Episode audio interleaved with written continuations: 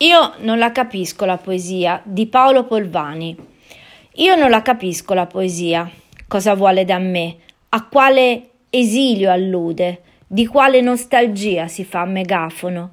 Perché mi pianta in asso, perché a volte mi chiama, mi lusinga, mi tiene, mi chiede, ma poi si siede e non si smuove, mi guarda e tace, chiude le porte, serra le fila mostra le unghie da dispettoso gatto.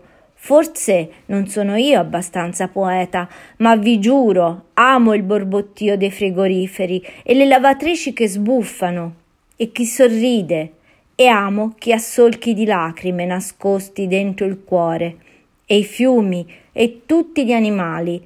Eppure quando mi graffia e luccica il sangue sulla faccia, io sento che forse anche lei mi ama e le piace se tremo, se digrigno i denti e sanguino e soffro prima di volare.